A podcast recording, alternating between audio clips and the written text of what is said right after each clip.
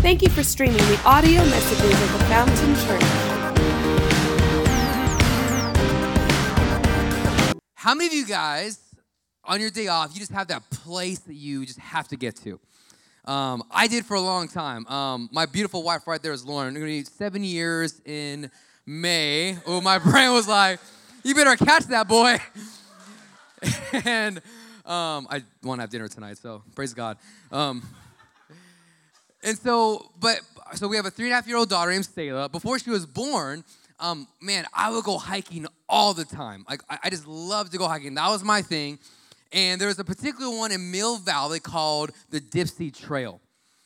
And what's cool about Dipsea is that you can actually walk through um, people. It's kind of crazy. You can walk through people's backyards for about two miles, get up to the top, actually go through the forest, and then if you want to go that 10 mile journey or 10, 20 mile journey, whatever it is, you actually land on a beach in SF. It's pretty crazy, okay? So there's one particular time I'm going to the Dipsea Trail, and I know you, but when I'm in nature, I have the temptation to want to take pictures all the time. And so a lot of times I'll leave my phone in the car, which my wife doesn't like, because she knows that if man, if this guy gets lost in a forest, I'm probably not coming out anytime soon, right? So it's more for her than it is for me, okay, both of us. There's one particular time, uh, you know, I'm going through people's neighborhoods, and then finally I get to the top. I'm like, wow, this is like an Instagram social media moment, right? Because if you don't take a picture of it, it didn't happen. So took the phone out. I'm like, oh, this is awesome. This is beautiful, right? All these 30 photos I'm not gonna use for anything. And then I take the phone down, and it feels like slow motion where I'm looking down, and then I see this looking at me. And like, my mind's racing because all I see is the top part. I don't see the body. I just see this face looking at me. And I'm like, do I go down? Do I man up? Do I chicken out? I mean, all these thoughts, you know, are in my are in my mind. Like, no one calls me chicken, right? I mean, everything is in my head right now. And it's what, what's so crazy is that you know, oh my gosh, I'm just I'm praying that the spirit of David comes upon me. You know, the spirit of David, where before Goliath, with his bare hands, he's taking apart bears and lions. But the spirit of Chris came out, and my hands didn't go towards the lions, they went back in my pocket. And so I'm just slowly creeping back, you know. And as soon as I was out of that beast's eyes, oh, not yet, not yet, not yet. Ah! Okay, um, good job. I love you guys still. Um, as soon as they, they didn't see me anymore, I booked it. Hike was over. I'm going home. I'm done, okay? Now, it's funny because I was trying to get some sympathy from some of you guys on, on, Sunday. Like, hey guys, I saw a Bobcat. Like, what would you have done, you know? Because I wasn't sure if I did the right thing. Some of you guys are like, oh, it's so friendly. I would have petted it on its head, you know? I'm Googling this stuff. I'm like, Bobcat killed this person in California five years ago. I'm like, you know, I made the right choice. But here's the thing I only saw like half his face, right? It could have just looked like this. You guys already saw, but I'm gonna show it to you anyways. It could have looked like that. I, you, I just don't know, right? Um, but here's what I do know is that when I was in that moment, I sure wish somebody was with me. I sure wish I wasn't alone in that process, right? And more than my phone, I wish I would have had Joseph Edwards, a big guy with me, right? That could really handle it. And how about you? But how many of you guys know that friendships are not people's ideas? It's God's idea. Relationship and friendships are God's idea. And when you look at our society, if we're just being completely honest, this is no one's fault, but our society is not structured for relationships anymore. And I don't know if it ever was, but it just seemed like a lot harder. I that making friends in middle school was hard, but man, as an adult, it feels like that much harder. And studies, it's crazy because Starbucks, this was the first year in all of Starbucks' history where it didn't actually make a profit, uh, a green profit, um, in their stores. So what they started doing was they, they beta tested tw- uh, 2,000 stores right now where you don't have to go to Starbucks to get your latte, they'll deliver the latte to your door. And, and, and, and, and here's the crazy part the whole idea with Starbucks is listen, you can get coffee anywhere. You can get a latte anywhere. You can get your pastry anywhere. But you're gonna go to Starbucks for that Uh, face to face, eye to eye connection and community. Starbucks has to revise their strategy because community isn't as valuable to us as much anymore. And how many of you know just because it's not valuable to us anymore as much anymore, it doesn't mean it's not a real need inside of us.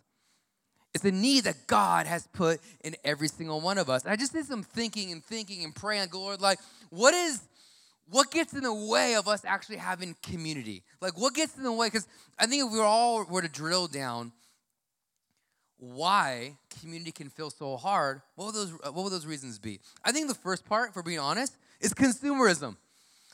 If, if we're being honest, a lot of, and I don't know if this is good or bad or right or wrong, it just kind of, it is what it is, but a lot of times we make decisions based on will it benefit me? And I, and I get it, right? It's like, man, I may go to this store because I like their products, but I may go to this store because it has a cheaper price. Inherently, there's nothing wrong with that. But what is wrong is that when we're consuming things strictly on the basis just for me. And so we have to look at that, man, like, oh, like, what is going on there? But I even think consumerism is just the tip of the iceberg. Because you think about it, like, why, why do we consume as much as we do? Why is it so easy just to make it about us? I think if we're being honest, we don't realize how isolated we really are. See, think about it. If you're on your own island and you're in your own world, you have to consume. You have to feed yourself. You have to get all these things for yourself because you're isolated.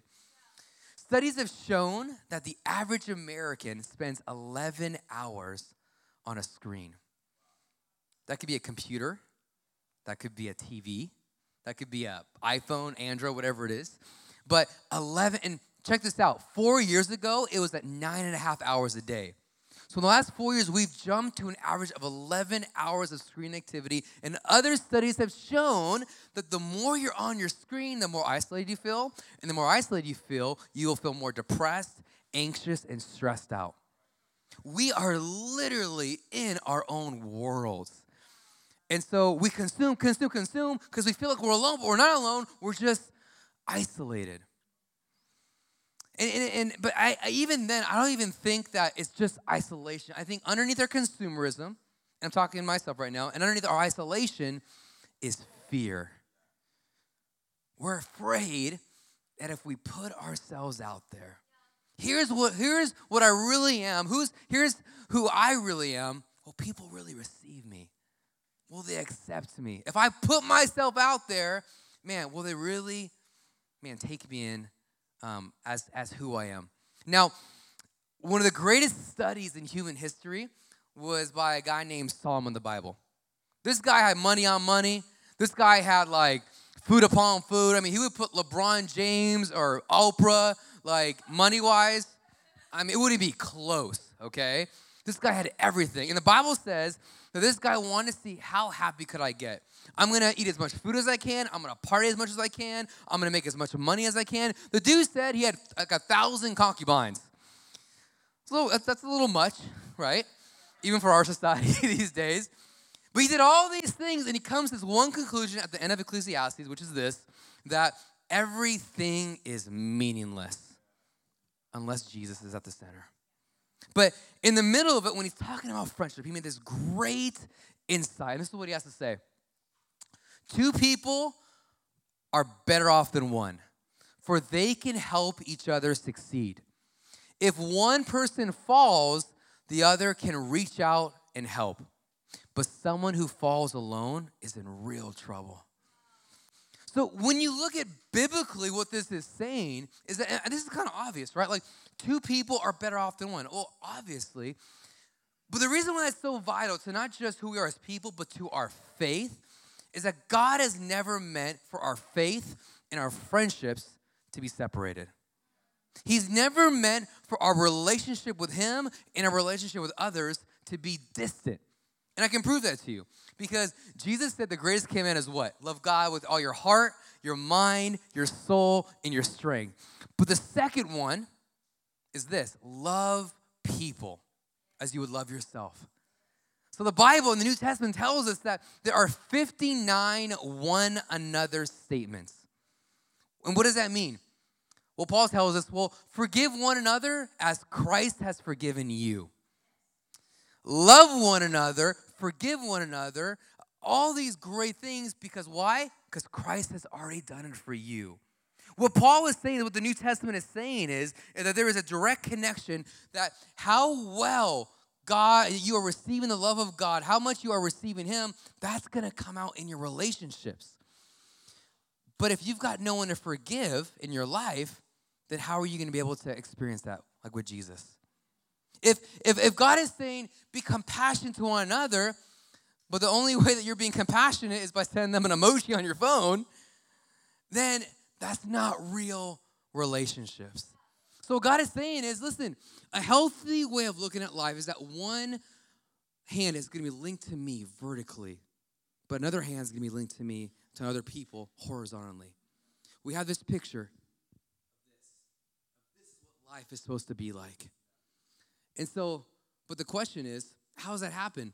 And, and, we, and we mean this practically because two are better than one. God's saying you can go a lot further and a lot faster with great people in your life. But on the opposite side, that when you it's not if if you fall, but when you fall, you got no one there, you're in big trouble.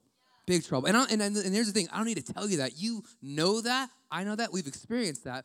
But a lot of us, we get in this cycle, and I'm guilty of this uh, life is pretty good right now. I don't really need people. You know, I mean, I, I know of people, I have people, but I mean, I don't, uh, I don't think I, I, really need people.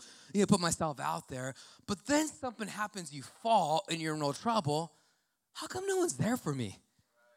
How come, like, I, I keep putting myself out there, but nobody seems to really want to have a relationship with me? We get in these cycles where wisdom is this we don't go after relationship when we need it, we go after it now. So when trouble comes, we'll be ready. But then more than that, we can be an advocate for somebody else. God has a plan for us to have great Christ centered friendships. Friendships that thrive us, friendships that fill us, friendships that aren't just about us, but go the distance. God has that for you. And I, I know that we've all been hurt in some type of way. And if you haven't been hurt yet, we're gonna, we're gonna do the human test if you're a human being, okay? We've all been hurt in some way. But I'm just so convicted and convinced that if you've been hurt in a relationship, it's only a relationship that can heal you. And God's gonna put strategic and specific and heavenly relationships to help you to heal. So let's dive in today. I want us to look at a story with David and Jonathan. Now, let me give you some context. Saul was the king over Israel in this time, and he started out good, but he didn't end good. And a big reason is because I don't think he had the right people surrounding him. Or let me, let me take that back. He may have had the right people, but I don't think he was listening to them.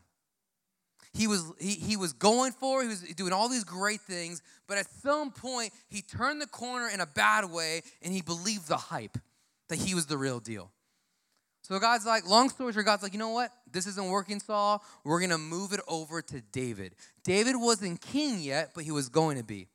But here's the problem King Saul's younger son was Jonathan, and Jonathan wanted to be loyal to his father in command, but yet he felt this relationship, this friendship, just this love for David. So he's trying to balance out both of these right now. And this is what it says After David had finished talking with Saul, Jonathan became one in spirit with David, and he loved him as himself. From that day, Saul kept David with him, and he did not let him return home to his family. And Jonathan made a covenant with David because he loved him as himself. This is, this is so great because in those times, you would enter into a covenant with somebody else when you needed something from the other person. So if you needed more military power, you would find somebody who had that military power and then you would make covenant with that person. If you needed more security, more finance, whatever it is, you would find that partner, you would link up and you would make a covenant together. Now, this is so crazy because Jonathan is not in need of anything. He's in charge. He's second in command. His father is the king over Israel. And if anything, having a relationship with David would put him at risk for his life, for all sorts of things. But yet, Jonathan makes a covenant with David. Why does he do that? And the simple answer is he just loves him. He wanted to make a relationship with him. Like, David, I know that you're in trouble. I know that you need somebody. I'm gonna stick it in with you, bro. You're not gonna do this alone. And what a beautiful picture that if we can understand friendship in terms of covenant. In that when covenant, it's not about what we're gonna get, it's what we can give. What Jonathan didn't do is he didn't make a contract with David. Hey, David, here's the five things I need you to do one, two, three, four, five. And if you do all those things, we're good. But as soon as you don't do that, we're done. No, he made covenant. And that's so vital because the times that we're living in is that we just believe that people are disposable. That when you don't fit my preference, when you don't fit in my agenda, bye, see ya. Like I'm done, right? And it, my, my heart breaks, you know, because I, I get it. Church, church can be messy. Church can be hard at times. But if you're looking for the perfect church, you already messed it up because you came, okay? And I mean that for all of us. Like, there's no such thing as a perfect church. The scriptures tells us that where there's no oxen, the manger is clean. As in, man, if you want to find something that's great, man, it's it's not. That's not what's beautiful in God. What's beautiful is that God can take a mess of all that we are, perfect us in Christ, and then build us together as one family. And so, what can happen is that we can believe the lie that relation when relationships are about us, then people become disposable. But when Jesus is our source, when He's the one that's filling us and He's the source of everything that we are, we can come into relationships not needing something or someone, but to give. Jonathan made covenant with David. And that's where life is best lived, where we have those relationships that, man, that challenge us. And so, might be asking that question, man, I, I want those relationships, but how does that, how does that play out practically? And I, um, I have this diagram. It's a teacher of me. Please forgive me, okay? But man, we want to build spiritual, Christ-centered friendships. That's that's that's what it's all about when it comes to relationships. And so when you take it from right here, the first level of friendship, it's face. And that doesn't even mean that you know their name. You just recognize their face. Hey, um, I think I've seen you at this church before. What's uh, you know, it's funny, like when you go to church for a little bit of time, it just gets kind of normal to not know someone's name. Like, hey, hey, brother, you doing good? All right. And the worst part is when brother wants prayer. Lord, thank you for this brother. He's a great brother. I bless this brother. And Lord, if this brother had a name, can you just tell me right now? Because I don't know what to pray. This is horrible. I've learned this to be really awkward. Like, hey, I, I know I've asked you seven times, but tell me your name again. People love that way more than the brother prayer. So don't do the brother prayer, okay? But for a lot of us, we just, we got the face. But if you go deeper than the face, you get the facts. Like, oh, you you live here. That's great. Oh, you go to college. That's awesome. Oh, for me, oh, you love coffee. That's great. You know facts about that person. But when you go deeper, you even get into feelings, opinions, thoughts, where that person lands on certain things.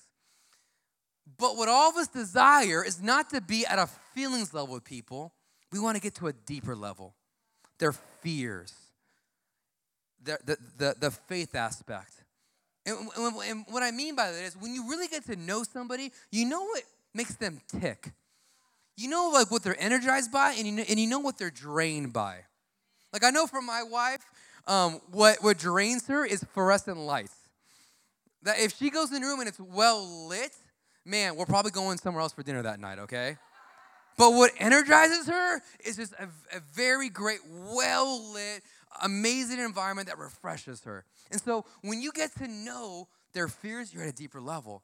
But then even God wants us to go into that even deeper place. Hey, what is God doing inside of you? Where are you challenged? Where do you need to grow? How can I support you? How can I pray for you? How can I lend a helping hand that when you fall, how can I pull you back up? And a lot of us want to go deeper here, but there's a barrier right here. There's an invisible barrier. And it's this thing called vulnerability, transparency, being honest. And, and I don't mean like, oh, we gotta tell every person all of our stuff and what's going on, but someone should know Someone should know like what God is doing inside of you. Someone should know um, just your fears and what you're going through. And and if we're going to get to this deeper level, it's going to require us to take off the mask and and be the real you. You know what? Someone, a pastor, told me this. You know, years ago, and it stuck with me. Is that you know, Chris? God's not to love the future you. He just loves you. So what can happen? We, we can keep this artificial mask on with God, but also with people. I'm gonna put my best foot forward. I'm gonna do all the right things. And if I can just keep this mask on, but you're you're prohibiting yourself from going to what you really want. Authentic, Christ-centered relationships. And it's gonna require us to be able to take off the mask. I, you know, we went to a pastor's conference uh, earlier last year, and um, I was looking forward to. it. I was excited about it, but honestly, I felt a little drained. I felt a little tired. Um, there were some things I was kind of wrestling through. So, and it was the, it was the last night or last last day, whatever it was, and they, they were calling people to receive prayer. And you know that's like right when the message is over and they're asking for prayer. It's like, oh, I mean, I want to raise my hand, but what if someone's always looking? You know, I don't want people to look when I'm. Uh, you know, putting my hand up. And so they, they weren't asking us to raise their hands, but they're asking us to come forward. I'm like, oh, come forward. Okay, all right. I mean, I think I can do that. And so I'm just debating, you know. It's crazy because it's like, it, it was going to be the best thing for me. But yet, yeah, I was so scared. I was like, why was I scared? And I do think there is spiritual warfare that goes against you being honest and, and, and putting yourselves in the light. I mean, what did what did uh, in, in First John it tells us that when you confess things in the light, man, God brings freedom. So the enemy will do everything he can to tell you, oh, it's just you. No one else, well, no one's struggling with that. You don't, definitely don't tell your small group leader that. Don't tell your pastor that. They will oust you. Like, there is a strategy for you not to share and be authentic.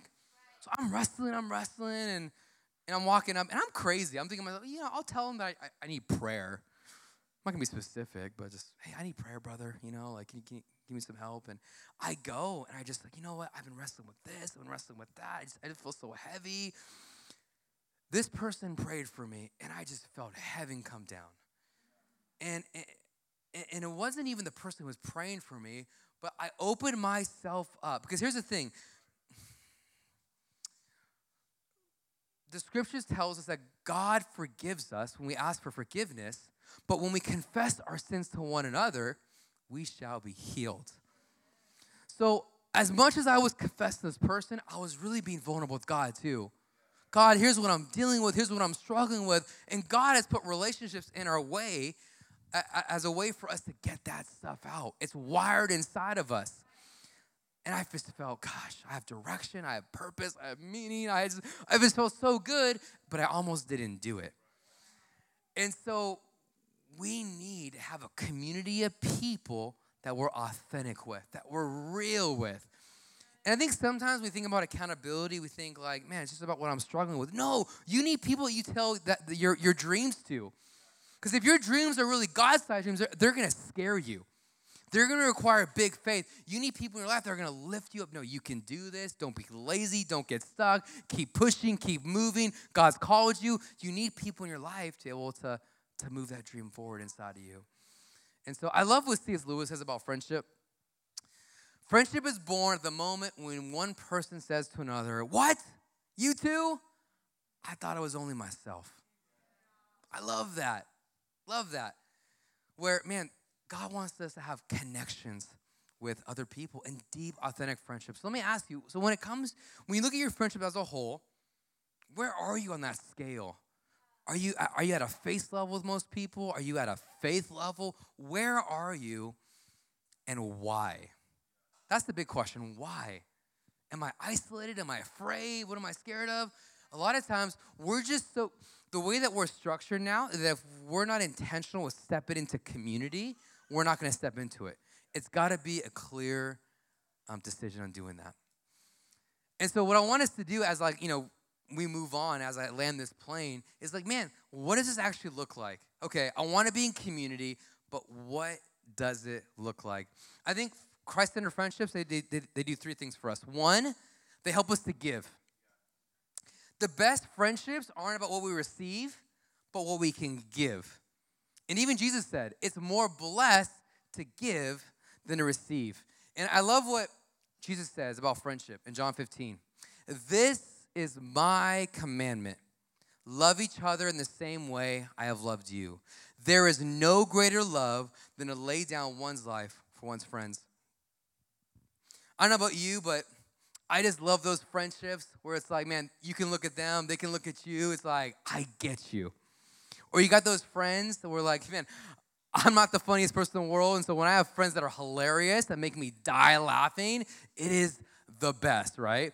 Proverbs tells us that uh, laughter is medicine for the soul. And so when you have those people, it's like, oh, they just get you. But Jesus is saying friendship in his eyes is deeper than laughter. It's deeper than the, you know, I know you so well. What is real friendship in God's eyes? No greater love than to lay down your life. The antidote, the, the source, the best thing um, that can be in your friendships is sacrifice. If you want to have meaningful Christ centered relationships, it's going to require sacrifice. Now, here's what's hard about that.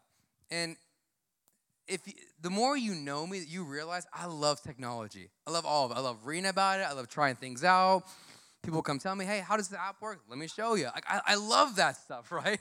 And so, I love all that. But we've we've li- we live in a time right now where everything can be downloaded. Everything. And again, I, I don't think te- technology is not good or bad. It's how we use it. Like I am so grateful to God that we have online small groups here. I'm grateful that we have faithful small group hosts that are doing online small because for some of us, man, like we're on the go all the time. We literally are just not even in California long enough to be part of a small group. So I'm grateful for that. Man, like praise God for that. But I think if we're not careful, on the other side of it is, is that everything can be a downloadable experience. Where it's like, man, like I wasn't going to church today and listen to Pastor Chris, but I already listened to Craig Groeschel. I listened to Stephen Furtick. I'm not looking to listen to him. I'm good, right? I loved worship today, but man, like, oh, I loved worship today, but man, I can listen to Elevation, all these bands, which isn't a bad thing. But what we can do is what we can make church about ourselves and not what we can give. And here's the thing the church is not meant to be just a social club, it's meant to be a living organism where we grow one another, we sharpen one another, we live life together. And so the church has to be more than just what I receive, receive, receive. Jesus tells us, you want to know what real friendship is? Lay down your life. It's going to be so much more meaningful that way. Another way of putting it is this is that spiritual growth isn't about how much you know, but it's how well you love. It's how well you love. I don't know about you, gosh, I love the teachings here. I, just, I love to learn. I'm a learner, I read all the time. But I know, like a sponge, I could absorb so much that if I don't have an opportunity to wring it out, I just get stuck. I get stale. I get stagnant. So we need relationships where we can pour ourselves out. It's like I don't, I don't have anything to give. I'm not a teacher. I'm not asking you to preach um, with words. I'm asking you to preach with your life. Like live it out. So relationships we have to have in our lives so we can give, give, give, give. Second, we need relationships where we can grow. Proverbs tells us that as iron sharpens iron, so one person sharpens another. You know when iron sharpens iron, it's not cute. It's not something that, you know you would put on like your social media. It's a there's friction. There's energy. There's movement. It doesn't always feel good, but there's something happening. And as iron sharpens iron, we can sharpen one another, meaning we need to have people in our lives that can pretty much tell us, don't do that. Stop. that's dumb. like, if you keep doing that, that's not gonna end well. On the flip side, we need people, hey, you're in this pit, but don't stay down there. You don't have to be down there. God can do something. Man, take my hand. Like, Let, let's get you out of here. So we need those people that have that authority in our lives that we have given the green light. Now, again, I don't mean everybody, but those people that you trust, that you, that, that you know they love you. So when they, you know, Proverbs tells us that be careful about flattery uh, words from, a, from an enemy, but wounds from a friend can be trusted. Man, like when your when your friends tell you that, oh, I didn't feel good, but I needed that. we all need to have that person in our lives. And I, I, I didn't say this first service because I felt it during worship and second service, but I felt like, this isn't for everybody, but I felt like what God was saying to me was for some of us, don't be afraid when God stretches you. It sounds kind of funny, but if someone were to come up right now and start pulling my arm, I'd be like, what are you doing? like, don't pull my arm. Why? Because I'm not in control. But when Jesus stretches us, he needs to so we can grow. And I just got this sense where some of us, our capacity, our purpose, there's so much inside of us, but we're not allowing people to tug on us a little bit. And if we just allow the Lord just to tug us just a little bit, there's growth. God wants to do something inside of you, but it won't happen unless we allow those people to stretch us. Give people permission. Give them permission. Say, hey, I'm not going to get it right, but I trust you. Tell me what I don't see right now. And Laura and I were dialoguing yesterday. What do I, I'm missing something. What is it? It's, we need to have those type of conversations. Okay, so one, we need to grow, we need to give, but then three, Christ-centered relationships help us to go. To go. If you want to go fast, go alone. But if you want to go far, take people with you. God wants to put relationships in your life that are a spark plug to help you to go. You wouldn't go unless those people were in your life. And I'm willing to say that some of us in this room, we are one friendship away from our whole future changing. One friendship away from our whole future changing. I know this because I wasn't expecting that. Um, I, when I was when I was 18, I had recommitted my life back to Christ, and uh, 14, I got saved and all that stuff. But I went off the deep end. I just did my own thing, and then I came back at 18 years old, and I had this guy named Mike Collins in my life, where he's like, Chris, I know we I, we haven't seen you in a little while, and I know that you've been like doing your own thing, but man, like, would you come and be a janitor with me on staff? For any person, they'd be like, no, like, why would I do that? But I said, man, like someone's taking interest in me, sure, you know, like let's do it. And I did, and I did not know that that one relationship of me saying yes to jumping into community in that moment would radically change my life. I became a youth leader. I eventually became a pastor because of his leadership. He called me to do greater things I never thought of myself. I read the Bible for the first time in a year, just right after that relationship, all because of that one friendship. I wouldn't be here if it wasn't for him. You know, another moment was my first time going to summer camp as a, a volunteer for, for student ministry. And there was this one particular youth pastor there where I could just, I'm like, gosh, like he just seems so wise and just there's so much about him that I, I want to learn from. And he didn't know that I came into camp just feeling a little drained. I was serving, serving, serving, but I wasn't taking care of myself, like spiritually. And he said this one phrase when we're all talking. He's like, Chris, what God's taught me is to commune before I create. Because when I commune, God will do his best work out of an abiding relationship with me.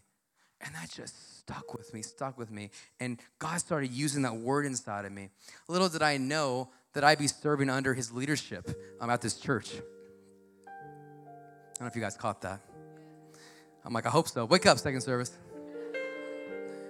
I didn't know what that relationship would go to.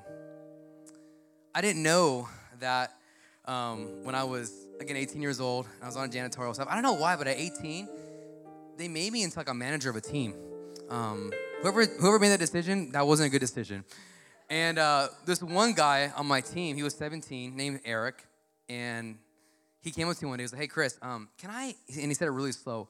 Can I? Can I tell you something? When someone says that really slow, you kind of have to brace yourself. Like, all right, you can tell me. I'm ready. I think I'm ready. He's like, Chris, I love you, but man, you're so sarcastic. I can't take you seriously. Like, I want to have a relationship with you, but I feel like I can't even get to know you because you're just all talks and jokes, and it's like, what's up? Now, I can't confirm if, if a tear came down my eye or not. Could have. But I'm like, I didn't know that. No one, no one's ever told me that before. Like, I'm so sorry. I didn't know that would turn into a friendship. That later on, I would be his best man at his wedding, and he would be my best man, my, my wedding. Yeah, you, you guys get that. You're one friendship away from your future changing. So we need to go, we need to grow, we need to give. It's like, how, how, how does that happen? Like, like, how do I just grow and go? Here's the thing you won't know when, but it's just a matter of jumping into it. You can't you can't predict those things. See, a lot of us we just want fast, instantaneous, right now relationships, but God doesn't work that way. God's like you jump into community not for the benefits, but because of what you're gonna, uh, the growth inside of it. So don't make it about you. Just jump in. It's God's design for your life. And there's so many ways of jumping into community.